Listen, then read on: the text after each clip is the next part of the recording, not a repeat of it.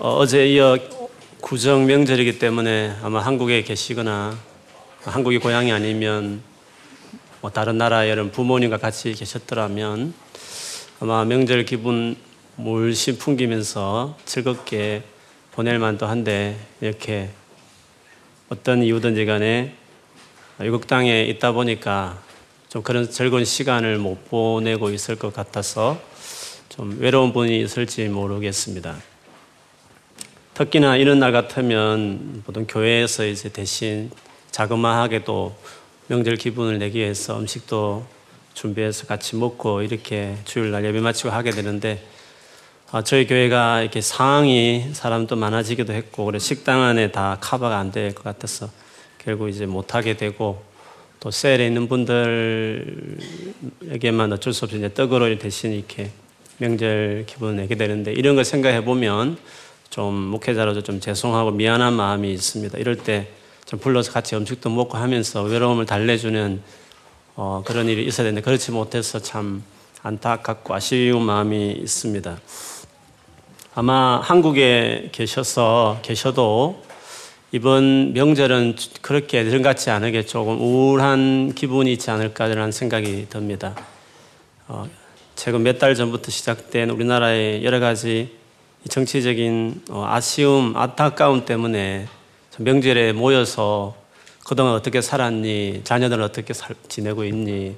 그리고 내가 하는 일과 공부는 어떠니? 이런 가족 사이에 몰랐던 그동안 오래 못 만났기 때문에 궁금했던 우리 가족 간의 화기애애한 이런 이야기들을 많이 하는 기회가 명절이었을 텐데 아마 이번에 만나면 아마 정치적 이야기로 많이 어, 하는 그런 시간으로 보내지 않았을까. 또 한편으로 너무 생각이 달라서 또 논쟁도 하고 괜히 만나가지고 싸우고 이런 일은 또 없을까. 그런 생각해 보면 예전 같지 않은 기분일 거다 이런 생각이 듭니다. 이렇게 나라가 많이 자라고 안정이 되고 시간이 흘렀으면 정말 우리가 서로 이렇게 어, 하나 될 만도 한데 이상하게 시간이 흐를수록 어, 나라 안에 더 분쟁이 많고 생각의 차이로 인해서 갈등이 더 많아지고 있다는 생각들이 문득 문득 듭니다. 물론 우리나라가 전 세계 유일하게 어떤 분단 국가로 남아져 있기 때문에 어떤 나라보다도 쉽게 이야기할 수 있고 또 다른 견해 정도로 이해할 수 있는 것이 우리는 너무 상황이 그렇다 보니까 어, 이념적으로 너무 치열한 갈등들이 참 많이 있는 것 같습니다. 그래서 이번 사건을 보면서도 촛불 집회로 시작하고 지금은 또 태극기 집회라 해서 이런 첨예한 어떤 두 개념의 이념의 차이들이 드러나면서 참 우리나라의 어떤 분열된 모습을 보는 것 같아서 참 내심 안타까움의 마음이 많습니다. 그래서 이런 이념의 차이가 단순한 견해 차이가 아니라 대화를 하다 보면 얼굴을 붉히고 또 너무 거기에 어, 신념이 강한 분들은 정오감 내지 분노의 마음까지 품은 인격을 모독하는 것까지 서슴치 않는 어떤 표현과 대화들이 있는 걸 보면 너무도 마음이 안타까울 수가 없습니다. 아, 그런 이런저런 생각해 보면 어, 참 나라 생각하면 아마 여러분도 나라를 보면서 마음이 아프고 걱정하는 마음이 많을 거라는 생각이 듭니다. 문득 저도 기도하다 보면 나라 생각하면 마음이 너무 또 어렵고 힘들고 그래서 절로 예전과 다르게 기도들이 나오게 되는데 이번에도 이번 주에도 나, 기도하다가 나라 생각하니까 마음이 좀 힘들었습니다. 하나님 이 나라를 어떻게 해야 됩니까? 하나님 도와주시기를 비는 마음을 가지고 기도하는데 문득 그 마음이 들더라고요. 하나님께서 우리나라를 지키고 있고 지난 과거 생각해 보면 참 기적같이 우리나라를 위기 속에 지켜주신 하나님이시기 때문에 우리 민족을 내가 책임지고 있다. 걱정하지 마라. 이런 마음 같은 것이 있어서 참 안심이 되고 또 한편은 감사하면서 더 하나님께 기도해야 되겠다는 마음이 들었습니다. 그런 마음을 가지면서 또 성교주의를 맞아서 이 마음으로 같이 오늘 읽었던 본문으로 함께 아, 그런 주신 마음들을 좀 같이 여러분하고 나누고 싶습니다. 어쩌면 익숙한 본문인데 너무 많이 들었던 성경하면 늘 떠올리는 본문 중에 하나인데 이 본문 가지고 하나님께서 이 시대를 살아가는 특별히 대한민국 국민으로 살아가는 우리들에게 어떤 마음으로 그리고 더더욱이나 또 하나님 나라라는 근본적인 또 우리의 중요한 시민으로서 어떻게 살아야 되는지 등을 가지고 말씀을 보고 싶습니다. 이 본문이 보여주는 이 시대, 이 당시로 본다면 이스라엘 나라는 정말 어려운 시대였습니다. 이스라엘 나라는 우리나라와 비슷해서 많은 주변의 힘센 나라들, 열강에 의해서 침입당하고 강탈당하고 식민지를 경험했던 그런 나라가 이 이스라엘이었습니다. 지금 이 성경이 기록될 이 당시도 로마라는 그 나라의 거대한 당시의 강대국의 식민지가 되어서 정말 어려움을 겪고 있었죠. 그래서 그들에게 중요한 것은 나라의 독립이었고 그것은 정치적인 중요한 이슈가 아닐 수가 없었어요. 그들의 주된 관심은 정치였고 거기서 독립되는 것을 누구보다도 기대했던 온 국민의 관심사가 아마 거기에 있었을 것입니다. 그래서 심지어 구약 시대에 하나님께서 이스라엘 민족, 당신의 백성을 구원하기 위해서 보내겠다는 메시아까지도 메시아에 대한 그 관점을 정치적인 색깔을 듬뿍 넣어서 정치적인 어떤 힘을 발휘하는 메시아 정도로 하나님 보내실 그리스도와 메시아를 그렇게 생각을 할 정도였습니다. 그래서 메시아인가 싶은 여러 가지 인물이 나왔지만 그렇게 하다가 또 지나갔는데 어느 날 나사렛에서 출신한 예수라는 젊은 청년이 나오면서 이스라엘 전역이 술렁거리기 시작했죠. 이분이야말로 우리가 기다렸던 메시아다. 메시아 같다. 많은 대중들이 열렬히 그를 따르고 그가 이동하는 곳마다 어김없이 많은 사람이 군중들이 집결하고 그런 일들이 있었습니다. 그럴 만도 한 것이 예수께서는 이전에 어떤 사람과 다르게 엄청난 기적과 미러클을 행했기 때문에 메시아로 어떻게 보면 생각할 만큼 많은 사람들이 생각을 그렇게 했다는 거죠. 많은 병을 고치고 귀신 들린 자들을 귀신을 쫓아내는 일도 하셨고 그리고 그 유명한 거 떡 다섯 개와 물고기들로 남정만 5천 아이 여인까지 치면 한 2만, 2만 명 될 수 있는 사람을 그 달랑 떡 다섯 개 물고기 들로 기적같이 어떻게 그게 부풀렸는지 성경 자세히 안 됐지만 그 조그만 그, 그것을 가지고 그 수 없는 사람들을 다 먹여버리는 엄청난 기적들을 행해서 요한복음에 보면 예수를 왕으로 아예 삼으려고 했다 군중들이 그것까지 표현하고 있을 정도였습니다. 더구나 우리가 알듯이 물 위를 걸어오시기도 하고 물을 잔잔케 강풍을 잔잔케 하시는 기적도 행하셨고 어, 더구나 죽은 자도 성경에만 해도 몇 가지 사례가 있을 정도로 죽은 자도 심지어 살려내는 이런 일들을 행했을 때 어찌 이스라엘 백성들이 메시아를 그렇게 간절히 기다렸던 정치적인 관심이 온통 쏟았던 그들에게 있어서는 예수님을 메시아로 밖에 생각하지 않을 수 없어서 열렬히 그를 환영했다는 거죠.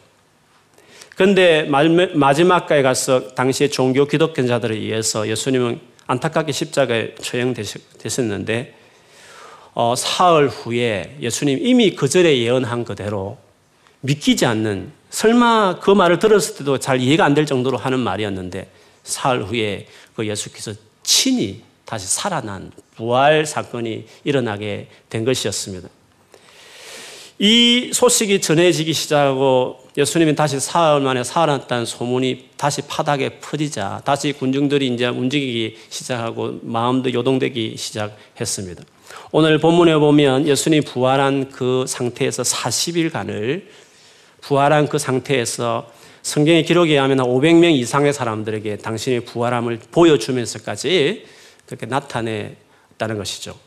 그러다 보니까 예수님에 대한 메시아에 대한 이 기대감, 이거는 말할 수 하늘을 찌를 만큼 특별히 그 부활을 목격하고 부활한 예수님과 같이 시간을 보냈던 그 무리들에게 있어서는 예수님은 진짜 메시아다. 확실하다. 부인할 수 없을 만큼, 의심하지 없을 만큼 그런 생각을 갖게 된 것이었습니다. 그런 시점에서 어, 예수님이 성천할 것은 생각 못 했겠죠. 막상 그 일어났을 때는 놀래가지고 자빠져서 늑을 읽고 하늘을 봤지만 그렇게까지 생각하지 않았을 그때 그렇지만 예수님은 그런 보관을 가지고 있었겠죠. 어쨌든 그런 시간을 보내고 있는 부활한 그 예수님 앞에 서 있는 사람들을 생각해 보십시오. 얼마나 놀라웠겠습니까? 그래서 이 메시아가 확실한 이 예수에게 그들에게 가장 중요한 정치적인 한 질문을 예수님께 하게 된 것이었습니다. 그것이 오늘 본문 6절에 나오는 것이죠. 모였을 때 예수님에게 여쭈어 말하기를 주께서 이스라엘 나라를 회복하심이 이때니까 this time 이제야말로 지금이야말로 우리 이스라엘이나 우리나라를 이런 수많은 그 압제하에서 로마로부터 완전히 독립하는 정치적인 독립을 갖는 그때가 time 지금입니까? 라고 줄게 아, 여쭈게 되었습니다. 이 질문 앞에 주님의 답변이 이제 7절에 나오게 되는데요. 7절을 보면 예수님의 답변은 이렇습니다. 때와 시기는 아버지께서 자기의 권한에 두셨으니 너희가 알 바 아니요. 이렇게 말했습니다. 중요한 질문이고 또 반드시 들어야 될 답 같은데 주님은 이렇게 말씀을 하셨습니다. 여러분 이 말씀만 보면 이 답변을 보면 이 예수님의 이, 이 답변이 어떤 성격이 있다고 생각하십니까? 예수님의 제자들이 했던 이 질문에 대한 주님의 거절입니까?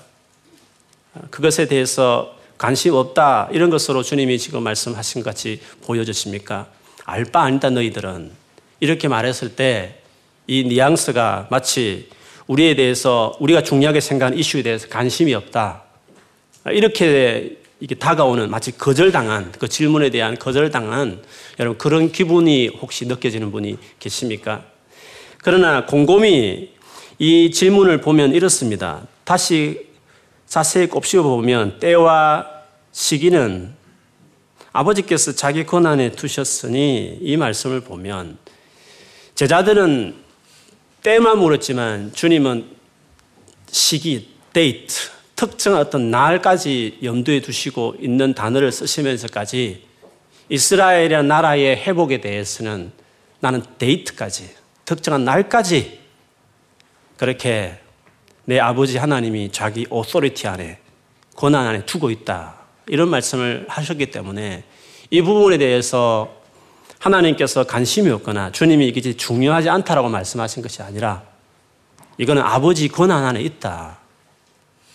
다르게 말하면 이것은 그 하나님께 맡겨 그분이 정확한 데이트까지 신경 쓰고 있으니까 걱정하지 말고 어, 그 부분은 맡겨야 된다. 그래서 너희가 알 바 아니다. 이런 표현을 했다는 거죠. 그런 점에서 주께서 그 당시 제자들이 정말 자기에게 중요한 삶의 이슈요, 필요에 대한 부분을 질문했을 때 주님은 그 중요하지 않아. 그 너무 세상적인 거 아니야? 이렇게 말씀하신 게 아니라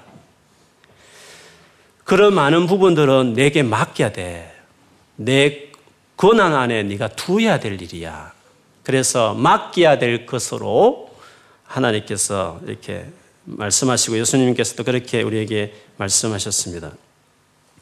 그래서 우리의 삶의 많은 부분에 있어서 맡겨야 될 일들이 많이 있는 것이죠. 맡겨야 할 일이 있고 맡겨야 되고 대신 나는 다른 것에 더 마음을 쏟고 헌신해야 될 것이 있다라고 하나님께서 우리 말씀하시는 것입니다. 맡겨야 할 부분이라고 한다면 이 세상에서 이 세상이라는 이 세상의 나라에서 내가 살면서 필요한 여러 가지 것에 대해서 맡겨야 하는 거죠. 뭐 공부하는 일이든지 그 위에 직장 생활하는 것이든지 내가 결혼하는 것이든지 자녀를 양육하는 것이든지 간에 이 모든 내가 살면서 필요한 나의 정말 중요한 부분들에 대해서는 그거는 하나님께 맡겨라. 그러나 그것을 맡겨야 될 부분이다. 아, 그렇게 말씀하신 것이었습니다. 그런데 맡긴다고 했을 때 이 말을 많이 들으셨겠지만 우리의 필요한 부분들에 맡긴다고 했을 때 이것은 마치 내가 아무런 일도 하지 않는다라는 뜻은 아닙니다. 맡겼다 해서 나는 아무것도 안 한다 그런 뜻은 아니죠. 맡겼음에도 불구하고 내가 최선을 다하고 책임감 있는 행동을 해야 되는 것은 성경 전체에서 또다시 강조하는 부분이기도 합니다. 그러면 맡긴다는 말이 뭘까? 그것은 염려하지 않는다 이 뜻입니다. 최선을 다하지만 염려하지 않는다는 거죠. 염려라는 걸 왜 했겠습니까? 뭔가 맡기지 않고 자기가 그걸 지고 있으니까 염려하는 거잖아요. 그러므로 그걸 맡기라는 것은 뭐 그와 관련된 일을 열심히 하지만 열심히 하는 것은 똑같지만 어떤 사람은 염려를 안 할 수 있고 어떤 사람은 염려를 할 수 있는 것이죠. 그래서 맡긴다 이 의미는 염려하지 않는다. 염려하지 마라. 그런 의미로 우리가 봐야 하는 것입니다. 그러면 염려하지 말아야 된다는 말은 무슨 말일까요? 염려하지 말라는 것은 그냥 염려하지 말라는 거죠. 뭐 이렇게 생각할 수 있겠어요. 그러나 염려하지 말라는 것이 그냥 늘 듣는 말이니까 더 그렇게 받아들일 수 있기 때문에 염려하지 말라는 말을 조금 설명이 필요한 것 같고 사실 이것은 주님께서도 그렇게 설명하신 적이 있기 때문에 어, 나누고 싶습니다. 마태복음 6장 19절 이하에 보면 예수께서 염려 부분에 대해서 특별히 많은 치면을 할애하면서 한번 말씀하신 적이 있었습니다. 거기 보면 염려하지 마. 무엇을 먹을지, 마실지, 입을지 염려하지 말라는 말을 아주 길게 주님이 다루시면서 요지는 결국 맡기라는 것이었습니다. 즉, 하늘에 나는 새를 목이 입히신 하나님을 믿고 맡기라. 그리고 들에 하루 피었다가 질 백합화 그걸 입히시는 그 하나님을 믿고 맡기라. 그런 식으로 주님께서 역시도 염려를 맡김, 주님을 신뢰함과 연결시켜서 설명을 하셨습니다. 그러면서, 어, 뒤에 부분에 가면서 이제 맡김, 염려하지 않음, 이것을 아주 새로운 방식으로 하나님이 설명을 하셨습니다. 사실 이 부분을 볼 때 여러분 제일 눈에 들어오는 것이 먼저 그의 나라와 그의 의를 구하다 이것이 제일 들어올 수 있는데 사실은 예수님 그 본문에 더 중요한 것은 그 다음 구절이 제일 중요합니다. 뭘 나눈 적도 있지만 왜 그러냐면 주님이 그 말씀을 길게 한 다음에 그러므로 그러므로라는 말로 결론 짓듯이 마지막 34절을 이야기했습니다. 먼저 그의 나라 그의 의를 구하라는 것은 그 앞에 33절에 나오고 주님이 그 말씀 다 하신 다음에 그러므로 하시면서 마치 지금까지 말했던 이 팩터, 염려와 관련된 이야기를 하시면서 결론같이 마지막 절을 34절을 했다는 거죠. 그걸 읽어보면 이렇습니다. 그러므로 내일 일을 위하여 염려하지 말라. 내일 일은 내일이 염려할 것이요. 한날의 괴로움은 그날로 족하니라. 다시 내가 읽어드릴게요. 그러므로 내일 일을 위하여 염려하지 말라. 내일 일은 내일이 염려할 것이요. 한날의 괴로움은 그날로 족하니라. 염려의 부분을 이야기하면 주님이 계속 말씀하신 것이 내일이라는 어떤 시간 개념을 말씀하셨습니다. 내일이라는 단어들 그 본문에 보면 여기 처음 나와요. 앞에는 별 언급을 전혀 하지 않다가 마지막 부분, 염려의 부분을 쭉 말씀하시다가 내일이라는 말씀을 하시면서 이 부분을 결론을 지으셨어요. 그래서 여러분, 왜 염려를 하느냐, 어떻게 하면 염려를 맡기냐 했을 때에 내일에 대한 이 생각과 관련이 있다는 거죠. 내일, 염려라는 것은 내일을, 내일까지, 뭐, 혹은 뭐, 몇 달, 이번 텀, 혹은 뭐, 몇 년, 아니면 어떤 내 장래의 어떤 생각하는 어떤, 어떤 꿈, 이루고자 하는 그것들, 이런 거죠. 어쨌든 내일에 대해서 너무 생각을 하기 때문에 비로소 갖는 감정이 염려라는 거죠. 그래서 염려와 내일에 대한 집중함이 연결되어 있다는 것을 주님이 아셨습니다. 그러므로 어떻게 염려를 극복할 수 있는가 하는 것은 예수님의 관점에 보면 아주 통찰력이 있는 말씀이라고 말할 수 있어요. 여러분이 왜 염려하는지를 보세요. 염려가 특별히 많은 분들의 특징이 있어요. 내일을 너무 생각하는 거예요. 학교 어떻게 끝, 학교 공부하는 기간 어떡하지? 끝나고 그 다음에 직장 어떡하지? 이게 미래에 대한 그것들이 너무 생각과 이 마음이 너무 많다는 거죠. 그 내일에 대한 포커스가 너무 많이 있는 거예요. 그래서 염려는 내일이라는 그 관점, 그 시간에 대해서 어떻게 자기가 매니지하느냐와 관련이 있는 것이에요. 그래 주님이 그 말씀을 쭉 하시면서 맡기라고 말하면서 그거 염려하지 말고 맡기라고 하시면서 그것을 결론으로 말하면 그러므로 내가 아주 정리해서 말하고 싶은데 내일 내일 일을 위하여 염려하지 말라 그렇게 이야기하셨습니다. 그러므로 염려를 극복하려면 즉 하나님께 맡긴다고 맡기며 산다고 한다는 것은 내일보다도 오늘이라는 이 시간에 이 오늘이라는 이 24시간 이 하루 시간에 충실하라. 여기에 더 마음을 더 실으라. 미래 생각하지 마. 계획도 세우지 말란 말이 아니라 생각과 마음을 집중해야 될 것은 그 오늘이라는 시점이다. 그런 태도를 바꾸라. 그런 식의 어떤 강조점으로 주님이 말씀하신 것입니다. 하루라는 이 시간에 집중하고 거기에 충실하라는 거죠.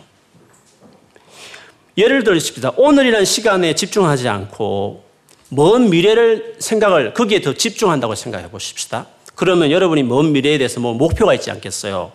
예를 들면 너무 공부하기 어려우니까 졸업. 졸업해도 나는 first. 그거 졸업해야 돼. 이런 생각이 예를 들면 미래에 대한 생각이 거기에 차 있다든지 아니면 내가 좀 더 멀리 내다봐서 나는 앞으로 세상에 살면서 이것을 이룰 거야. 나는 이것을 나는 내 생에 뭔가 성취하고 싶어. 라는 어떤 목표가 있을 거 아니겠습니까? 아니면 어느 날 주변에 혹은 어, 내가 알고 있는 많은 성공하는 사람들 보면서 그 사람의 스토리, 인생을 들으면서 와, 나도 저렇게 돼야 되는데. 같은 아티스트로서 나는 저렇게 아티스트 돼야 되는데. 뭐인가 자기가 나를 목표로 생각하는 뭐 롤 모델 같은 사람이 있지 않겠습니까? 나는 미래에 저렇게 돼야 될 텐데라고 뭔가 설정하는 경우가 있지 않겠어요? 그러면 그 미래에 일어날 미래에 관련된 그 어떤 사람이든지 그 상황을 딱 생각해 보면서 그 다음에 자기 자신을 지금 보는 거죠. 현재를 볼 때 자기는 너무 준비가 안 돼 있는 거죠. 그리고 자기 지금 현재 실력을 보면 그걸 안 될 것 같은 거예요.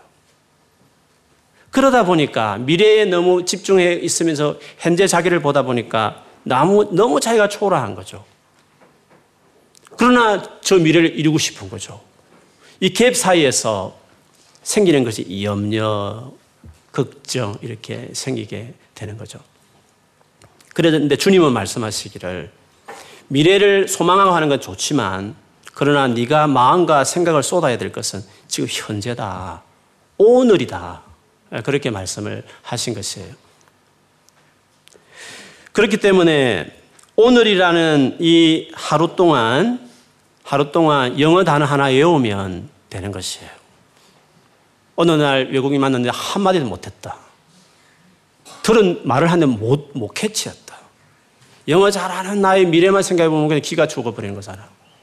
해야 되는데 하면서도 그냥 걱정이 태산같이 내가 IELTS 6.0을 받을 수 있을까? 막 이런 생각이 밀려오기 시작하는 거죠. 미래를 생각하지 않을 수 없지만 당연히 그렇게 돼야 되지만 그러나 오늘이라는 시간에 영어 센텐스 하나 외우자. 더 자신감 가지고 오늘 하루 열심히 좀 하자. 오늘에 집중하는 게 중요한 거예요. 그리고 어떤 부분이든지 관련된 책을 하나 읽어가면서 그에 관련된 정보를 얻고 실력을 쌓아가면 오늘이란 이 시간에 그걸 하는 것에 더 중요함을 두고 그렇게 해 나가는 것이 중요한 것입니다. 신앙이라는 영역 안에 들어와도 어떤 사람은 저렇게 믿음이 좋나? 어떻게 성경을 저렇게 정말 잘 이해하고 잘 깨닫고 저렇게 뭔가 정말 부러울 정도로 저렇게 믿음이 정말 훌륭한가? 이렇게 어떤 내가 생각하는 모습으로 미래를 생각해 보면 내 자신이 신앙적으로도 위축될 수 있는 거잖아요. 그렇게 하지 말고 그 오늘이라는 이 관점에서 오늘 내가 성경 몇 장 읽고 내가 시간을 딱 정해 기도하면서 가면 되는 거예요. 그처럼 주님은 오늘에 신경을 써라. 자꾸 미래의 마음을 너무 쏟기 시작하면 오토매틱으로 염려가 온다.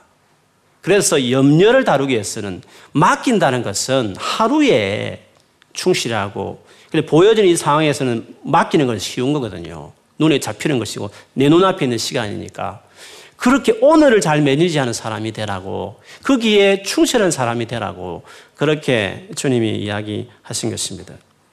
목표와 관련해서 말했지만 다른 관점을 보았을 때 내가 참으로 힘든 시간을 보내고 상황에 내가 직면했을 때 내가 이 어려운 상황을 내가 어떻게 이 너무 힘들어서 이걸 어떻게 내가 감당할 수 있을까라는 생각이 들 때가 있잖아요. 이런 식으로 내가 계속 살아야 되는 건가?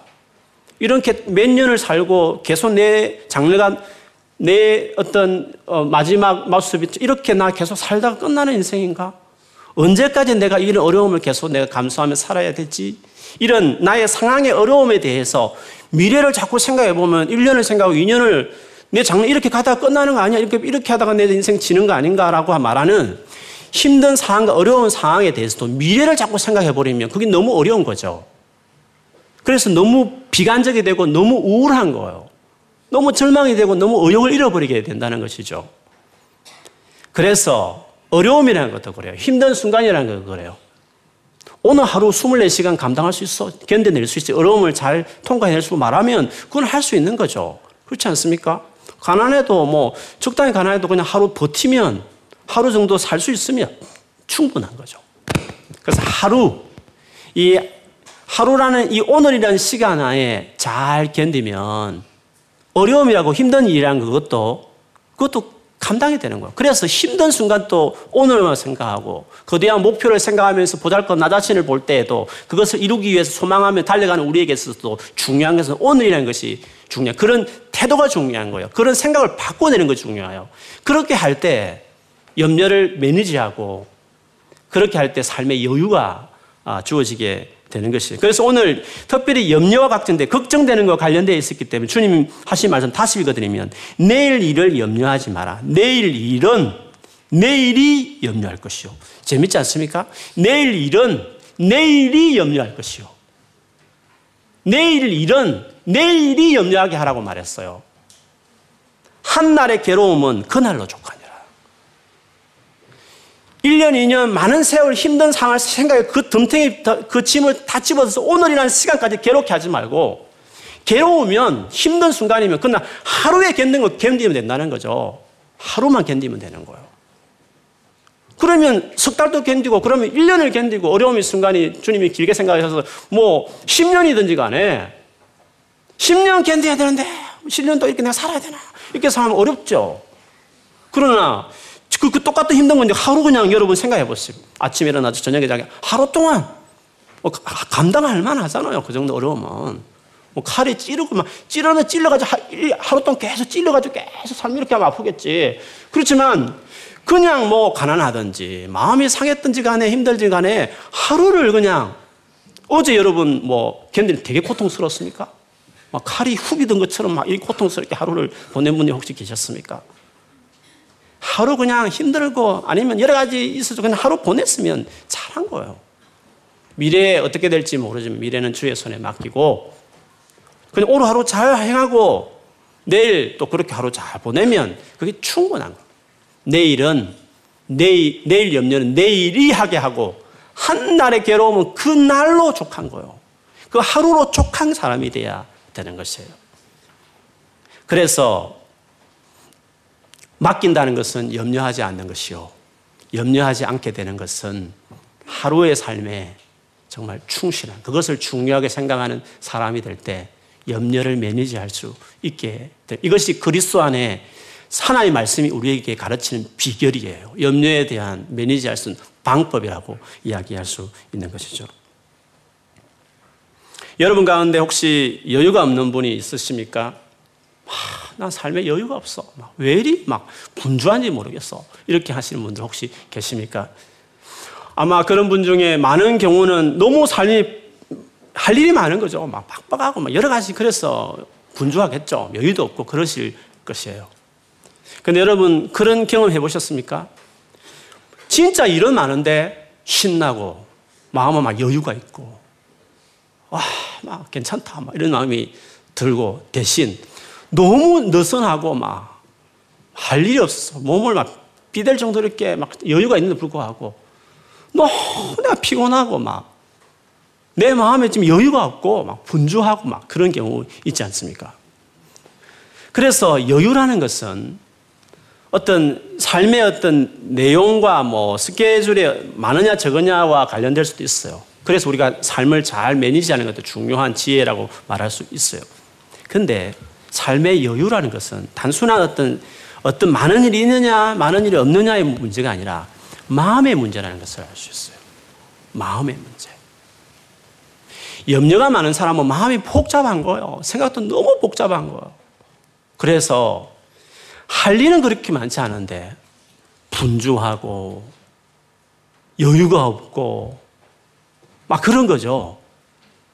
그런데 할 일은 산더미처럼 많지만 마음에 딱 여유가 있는 사람은 그 삶이 심플하고 그래서 삶이 정말 편안하고 여유가 있는 거죠. 그렇게 될 때 에너지가 나오거든요. 집중력이 나오고 그렇게 돼요. 그래서 우리의 삶에 진정한 여유와 평강과 집중할 수 있는 에너지를 가지는 사람이 되려면 염려를 다뤄야 돼요. 염려에 대해서 극복하는 사람이 돼야 된다는 것이죠. 염려를 어떻게 극복합니까? 하나님을 신뢰하고 맡기고 즉 나의 그 모든 미래 나의 목표든지 아니면 너무 계속 힘들 것 같은 나의 미래든지 간에 하나님께 딱 맡기고 오늘 하루 목표면 내가 그냥 할 수 있는 영어 단어 외우는 것부터 그냥 시작하고 어려움이면 그냥 오늘 하루 잘 견디면 되는 것이고 그렇게 나의 날은 오늘이요 내일을 나는 하나님의 것이니까 하나님께 맡긴 채로 나에게 중요한 내가 정말 매니지할 수 있는 내가 정말 손댈 수 있는 내가 뭔가 결정해서 당장 해낼 수 있는 오늘이라는 것에 내가 헌신하기 시작할 때 집중하기 시작할 때 비로소 염려를 극복해내고 그럴 때 마음의 여유가 생기고 그럴 때 뭔가 에너지가 내 삶에 생기게 되는 것입니다. 그러므로 염려 부분을 다루는 게 중요해요. 오늘 주께서 그것은 아버지의 권한 안에 두라고 말하는 것은 염려를 해결하는 것이죠. 그리고 마음의 여유를 찾고 거기에 몰입하지 말고 마음의 여유를 찾은 다음에 에너지가 생기게 될 텐데 그 에너지를 가지고 여기에 헌신해라. 이것에 헌신해라. 라고 주님이 말씀하시는 것이고. 그 헌신은 8절에 그 유명한 우리가 너무 익숙한 이 구절이죠. 오직 성령이 너에게 임하시면 너희가 권능을 받고 예루살렘과 온 유대와 사마리아와 땅 끝까지 이르러 내 정인이 되리라 하시니라. 염려를 다루지 못하면 여유가 없고 여유가 없는 사람은 주를 위해서 신경을 쓸 수 없고 주의 일을 할 수가 없어요. 오늘 우리 주일처럼 성교를 위해 살아갈 수가 없어요. 그래서 먼저 그의 나라 그 여를 구하라 그 말을 하면서 염려와 관련해서 그걸 섞어서 마태복 6장에 말씀하신 걸 봐도 알지만 염려를 매니지하는 것을 배우지 못한 사람은 막 뒤죽박죽이 되어서 하나님 나라를 위해서 살아가는 사람이 될 수가 없다는 거죠. 마음은 다 있겠죠. 그러나 실제로 그렇게 살아내는 사람이 될 수가 없는 것이죠. 성교를 위해서 살아가는 사람이 될 수가 없는 거예요. 그래서 오늘 성교주의를 맞아서 우리가 앞으로 뭔가 예수님이 살아 생전에도 하나님 나라 일을 40일 동안 말을 했다는데 이 세상, 이 세상에 일이 있고 하나님 나라 일이 있는데 이 세상 일은 맡겨야 될 일이고 하나님 나라 일은 그걸 포커스를 가지고 헌신해야 되는 일인데 만일에 세상 일에 대해서 염려를 극복해내지 못하면 우리가 그렇게 원하는 하나님 나라 일을 위해서 살 수 없다는 거예요. 그래서 우리가 성교를 해내려면 염려를 매니지하는 걸 배워야 되는 거예요. 성교사적인 삶을 살려면 우리가 어차피 살아가면서 겪는 오토매틱으로 계속 닥치는 수많은 염려의 상황에 있어서 그거를 매니지하는 것을 배우지 못하면 우리는 여유가 없기 때문에 내가 너무 분주한 사람이 되기 때문에 너무 그 염려에 내 에너지를 다 쏟아서 그냥 내 에너지를 완전히 방출시켜 버리기 때문에 집중력을 가지고 마음의 열정을 가지고 뛰어들어야 가능한 이 성교를 위해서 살아갈 수 없는 거예요. 성교주의를 맞아서 평생의 성교를 위해 살아가고자 하는 우리들에게 있어서 우리가 배워야 될 것이 뭔가? 내가 이런 염려의 상황이 있을 때마다 내가 무엇을 연습해야 되나?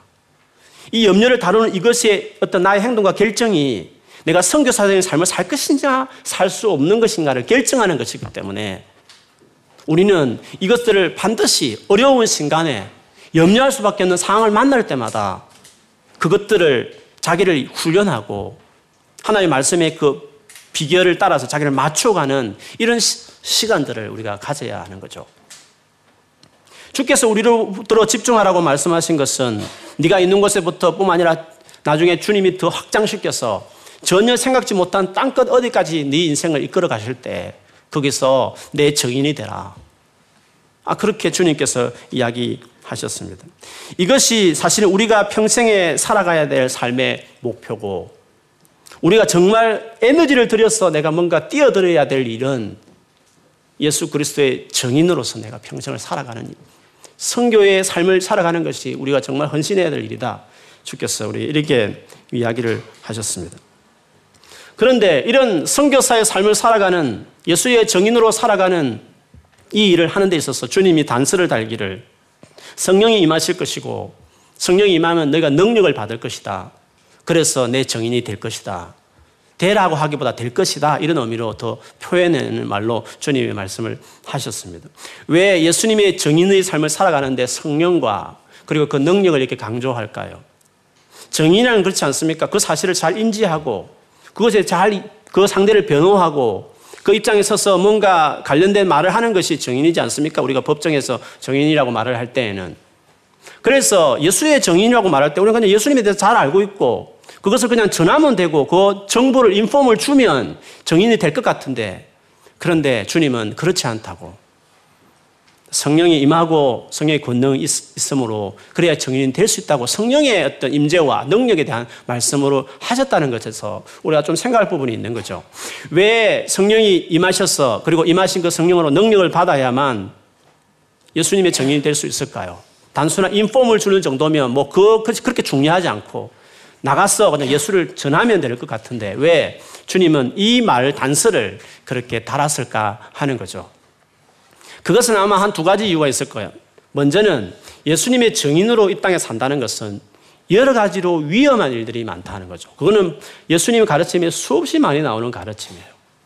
예수를 미워하는 적대 세력이 세상에 많기 때문에 네가 내 정인으로 산다는 것은 마치 청부업자에게 살인의 위험을 당하는 가운데서도 어떤 법정의 정인으로 서야 될 어떤 이슈가 있는 것과 마찬가지처럼 네가 세상에서 예수의 정인, 예수님을 변호하는 자로 살려 할 때에는 그런 위험을 감수할 수 있다는 거죠. 그런 난처한 상황을 당할 수 있고 그런 어떤 불이익을 경제적인 이유든지 왕따든지 간에 어떤 인간관계에서 어떤 따돌림 당하든지 간에 예수의 정인으로 산다는 것은 이 세상에서 위험한 일들을 직면할 수 있으므로 단순한 어떤 이게 이 생각보다 이게 어려운 사항들이 많이 있을 수 있으므로 자연적인 너의 능력으로는 안 되기 때문에 그래서 성령이 임하여고 그 성령이 권능을 주시고 그 권능을 받아서 정인될 수 있으므로 그래 중요하다. 그렇게 말씀하신 것이겠죠.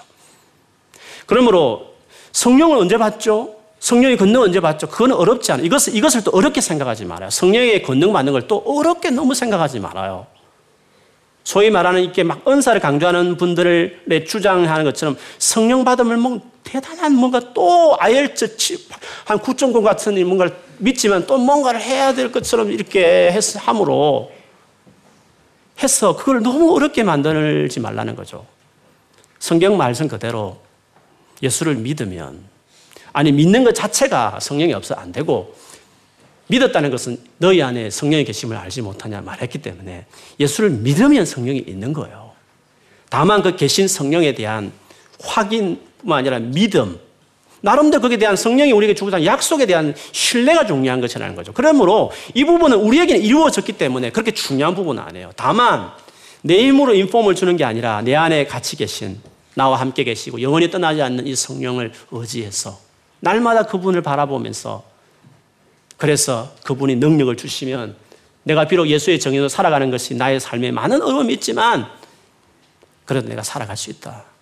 그리고 나는 그렇게 살아가야 되겠다. 어려움 앞에서도 위축되지 않고 포기하지 않고 계속 예수의 정인으로 살아야 되겠다. 이런 어, 열망과 어떤 믿음을 가져야 하는 거죠. 성령이 그리고 성령이 주신 능력이 필요한 두 번째 이유가 있다면 예수를 믿는 이 사건이 단순 인폼을 주고 아 그래 이해된다 야 믿겠다 이런 정도의 차원이 아니라는 거죠. 성경에 말하듯이 예수를 믿는다는 것은 이건 하나님의 기적이요. 오죽했으면 출생, 다시 태어남, 생명이 부어주는 사건. 단순한 어떤 정보가 들어오고 억셉트하고 이해되나 그걸 따를게 동의 차원이 아니라 뭔가 엄청난 예수의 생명이 우리 안에 부어지는 사건이기 때문에 이런 일들을 일으키는 데 있어서 어떻게 그냥 내 스스로가 인간적인 나의 어떤 지식과 어떤 그냥 열심으로만 그런 일들을 그런 일을 만들어낼 수 있겠냐는 것이죠. 이것은 이런 논란, 예수를 믿고 예수를 믿은 이후 일어나는 엄청난 변화가라는 것은 내 한 사람이 잘 인폼을 주는 정도로 할 수 있는 일이 아니고 이거는 예수를 잉태시켰고 창조를 행했던 그 영, 성령이 내 안에 같이 계셔서 나와 더불어 하셔야 이 같은 놀란 일들이 일어나기 때문에 그래서 성령이 함께하고 그 능력이 있어야 이 일이 가능하다는 것이죠. 그래서 말씀드리고 싶은 것은 예수를 믿는다는 것이 예수를 믿고 내가 이렇게 믿음을 갖게 되었다는 것이 얼마나 어마어마한 일인지를 아는 것이 필요해요. 예수를 믿는다는 게 너무너무 놀라운 일이라고 말할 수 있어요.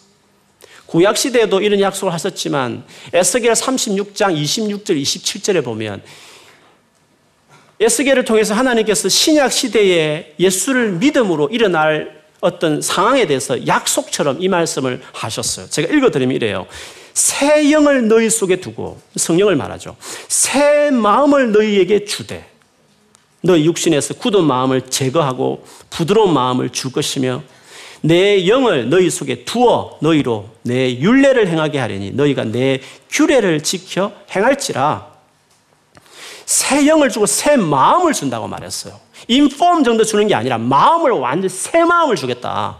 예수를 믿으면 새 마음을 아예 주겠다. 사람 인생 마음 먹기 달렸는데 마음이 바뀐다는 것은 전부가 바뀌는 걸 말을 해요. 예수를 믿을 때 이 믿는다는 것은 믿는 사람이 된다는 것은 새 영을 받고 새 마음을 받는 것을 이야기해요. 그래서 자신 있게 말하죠. 내 규례를 지킬 것이다. 성경에 있는 이 놀라운 말씀을 지켜내는 사람이 될 거다.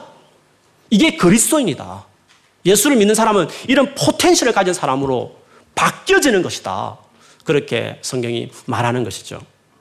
그렇기 때문에 고린도후서 5장 17절 그 유명한 절. 그런 즉 누구든지 그리스도 안에 있으면 새로운 피조물이라. 이전 것은 지나갔으니 보라 새 것이 되었도다. 특별한 사람은 아니었어요. 기도 많이 하고 특별한 뭔가 뭐 체험을 많이 한 사람만이 그렇게 아닌 거죠. 누구든지 anyone, if anyone is in Jesus Christ, 예수 그리스도 안에 있으면 누구든지 anyone 새로운 피조물이 되는 potential. 지금 내가 그걸 맛볼 수도 있고 아니면 맛보는 과정에 들어설 수 있지만 결과론적으로 봤을 때 반드시 새로운 피조물이 할 만한 사람이 되고 이전 것은 지나가고 새 것이 되었도다 보라 라고 말할 수 있는 사람이 된다는 거예요. 그래서 이게 어마어마한 일이 아닐 수가 없는 것이죠.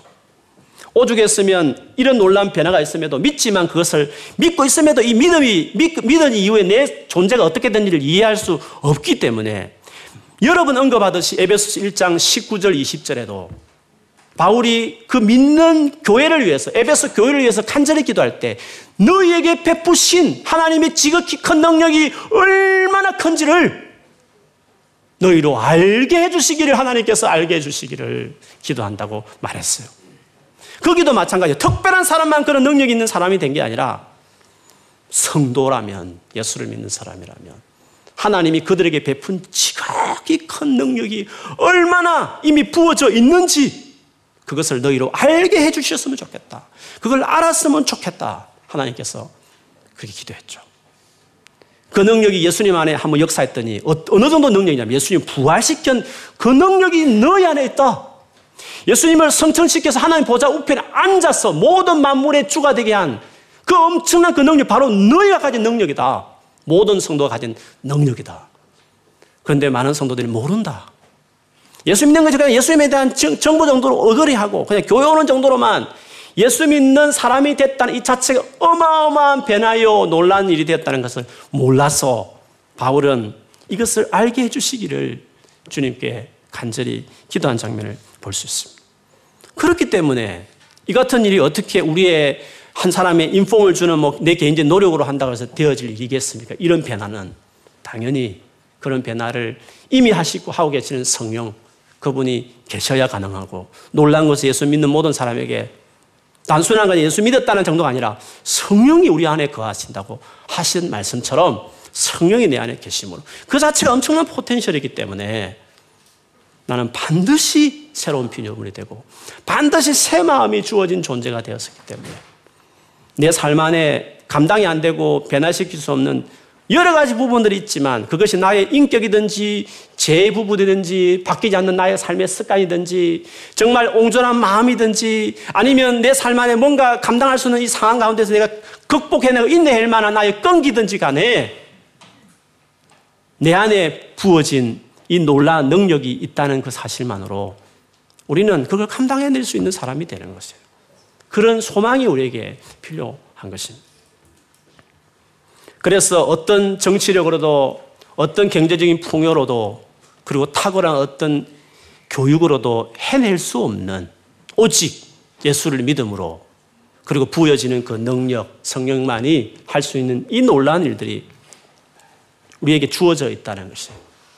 그러므로 이 같은 놀라운 일들을 감당하게 이 같은 놀라운 일을 일으키는 것이 복음이라면 이 복음을 받아들이면 이런 논란 일이 누구든 anyone 누구든지 이런 일이 일어난다고 한다면 우리가 평생에 정말 헌신해야 될 게 있다면 여기라는 거죠.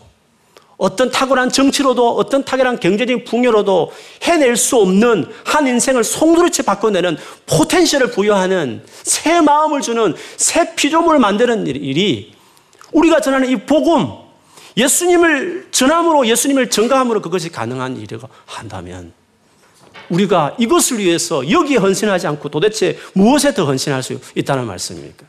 그러므로 우리가 무슨 직업을 가지고 있든지 간에 내가 뭐 어떤 일을 세상에 하든지 간에 내가 이런 어마어마한 변화를 가져올 수 있는 예수 그리스도 이분을 믿는 이 일이 중요하므로 내가 평생에 여기에 헌신해야 되겠다.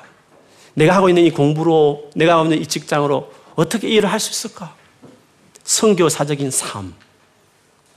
이것이 위대한 그래서 성교로의 부름은 위대한 초청이요.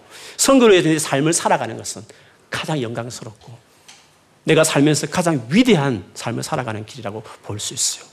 내가 어떤 사람처럼 그 분야에 탁월한 유명한 인물이 되지 못하더라도 평범한 사무직원으로 살고 아니 너무 실력이 없어서 늘 청소 길 그게 하찮다는 게 아니라 청소하면서 내가 살아가는 환경 미합으로 살아간다는 삶이 될지라도 그러나 내가 성교의 삶을 살고 인생을 송두리째 바꾸는 예수의 정인으로 내 인생을 던지고 살아간다고 한다면 세상 사람들은 별급을 없지, 뭐, 급을지 모르지만 하나님 갔을 때 스티븐 잡스보다도 평범한 아무도 알아주지 못한 직업에 살아가는 사람이었을지라도 예수의 정인으로 살아가는 우리가 우리 자신들이 더 위대할 수 있다는 거예요. 그러므로 내가 졸업해서 어떻게 하며 직장을 어떻게 하며 내가 세상에서 어떤 풍요를 누리고 어떤 계획을 이룰 것인지에 대해서는 최선은 다 돼. 그것이 될 수도 있고 안 될 수도 있는 것이므로 주님이 그 난에 딱 맡기고 오늘 열심히 영어 하지만 뭐, 뭐, 몇 년을 제가 해도 이렇게 영어 잘 못하듯이 뭐 그렇게 될 수도 있는 것이고 뭐 어떻게 해서 잘 될 수도 있는 것이고 다만 최선을 다하고 미래는 맡기고 목표도 될 수도 있고 안 될 수도 있고 그거는 주님도 관심 가지고 계시니까 맡긴 채로 최선을 다하고 그렇게 맡겨버리면 여유가 생기니까 여유 없으면 그것만 주구장창 이거 해결되면 그때 선교할게요. 내가 뭔가를 내 스스로 자립해서 뭔가 일을 시작하면 그때 뭐 할게요. 그렇게 하면 안 되는 거예요. 끊었어요. 그때 50대 되고 60대 되고 그때는 디스크 이렇게 아프고 이렇게 해가지고 뭐가 안 되는 거예요. 안, 안 되는 거예요, 이게. 오늘이라는 시간에 정말 전도하고 기도하고 줄을 잡고 그래서 언제나 그런 하나님께 맡기고 염려를 극복하고 오늘의 삶 충실합니다. 그러면 많은 에너지가 주어질 때 이렇게 중요한 인생을 송두리째 바꾸는 이 놀라운 복음을 정말 올곧게 집중해서 그에 관련돼서 삶을 살아가면 여러분 세상에 어떤 직업을 가졌든지 관계없이 어떤 직업이었든지 로, 늘 말, 로 클래스에서도 middle class 또 high class에서도 아무 관계 없이 여러분 실력에 따라 주어지는 환경에 따라 하나님이 다 쓰시니까 믿고 맡긴 채로. 우리가 포커스를 얻어야 될 것은 우리가 집중해서 염려 때문에 자꾸 에너지 뺏기지 말고 집중해서 여기에 여기에 정말 사람을 살려내는 예수님을 전하는 삶을 살아가는 삶을 살아가는 것이 그게 성공적인 삶이다. 그게 그리스도인이다. 그것이 하나님 앞에 갔을 때 우리에게 칭찬받을 일이냐, 칭찬받지 않을 일이냐. 그게 달란트를 묻어둔 것이냐, 달란트가 사용한 것이냐. 그 관점이라는 것이죠. 다시 성교주의를 오늘 지키면서 내 삶의 부르심이 뭔지, 어떻게 성교를 위해서 살아갈 수 있는지, 즉, 염려를 어떻게 극복해야 되는지를 다시 생각하면서 아주 염려가 가득 찬 사람은 성교는 다 구호예요. 그런 식으로 앞으로 10년을 그렇게 살 거예요. 왜냐? 10년 후에도 계속 염려는 계속 되니까. 앞으로도 계속 돼요. 결혼하면 아이 또 걱정할 일이 또 생기거든요. 그 아이 또 직장 또 생각해야 되는 거예요. 염려는 지금 극복되는 사람이 돼야 돼요. 상황이 좋아지면 하겠다. 안 해요. 오늘 못하면 내일이 안 되는 거예요.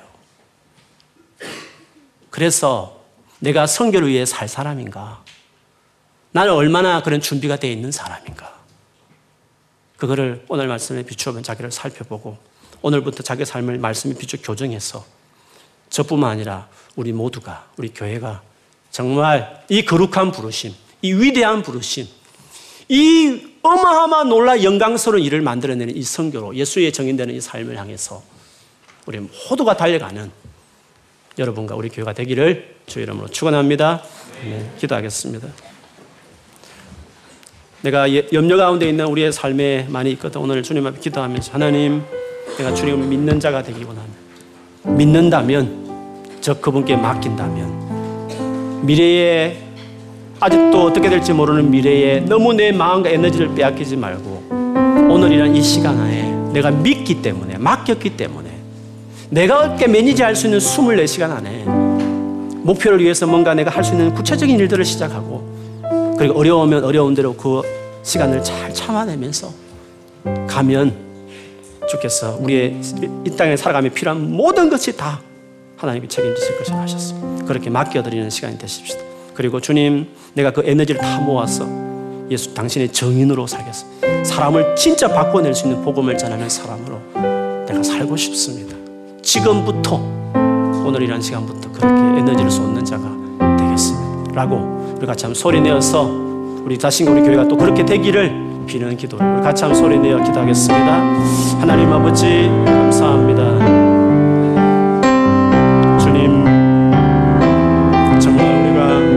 신뢰하고 믿고 맡기기 때문에 주님 염려하지 않고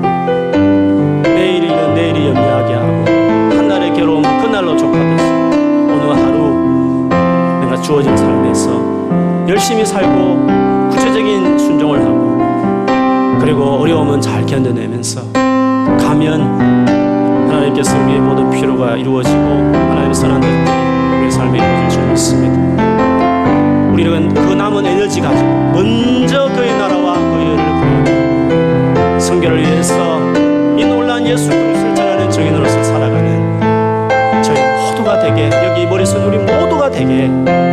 우리 교회가 되게 축복해 주시옵소서.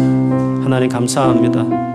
정말 저희를 더 가르쳐 주시고 성경에서 제자로서의 삶이 어떻게 가능하며 어떻게 행하라 하신 이 말씀들을 다시금 되새기면서 이 한 번밖에 없는 이 짧은 인생 어린 나이 채고 나이가 들어서 기력 없는 그 시간 떼버리면 한 2, 30년밖에 안 되는 아니 많이 잡아서 3, 4년, 3, 40년밖에 안 되는 영원한 삶을 위해 투자할 삶 이것밖에 안 되는데 우리가 쓸데없이 염려하면서 에너지 다 쏟아버리면서 기력 없이 분산된 채로 정말 정리, 정리 안 된 복잡한 인생으로 얽어맨 인생으로 살지도 말고 아주 클리어하고 심플하게 에너지를 모아서 너무너무 중요한 한 생명을 바꾸고 한 가정을 바꾸고 교회를 바꾸고 나라를 바꿔내는 이 예수 그리스도의 복음을 전하는 일을 위해서 살아가는 우리 모두가 되게 하나님이 은혜를 베풀어 주옵소서 예수님 이름으로 기도합니다. 아멘. 나를 받으시옵소서 찬양하며 준비합니다.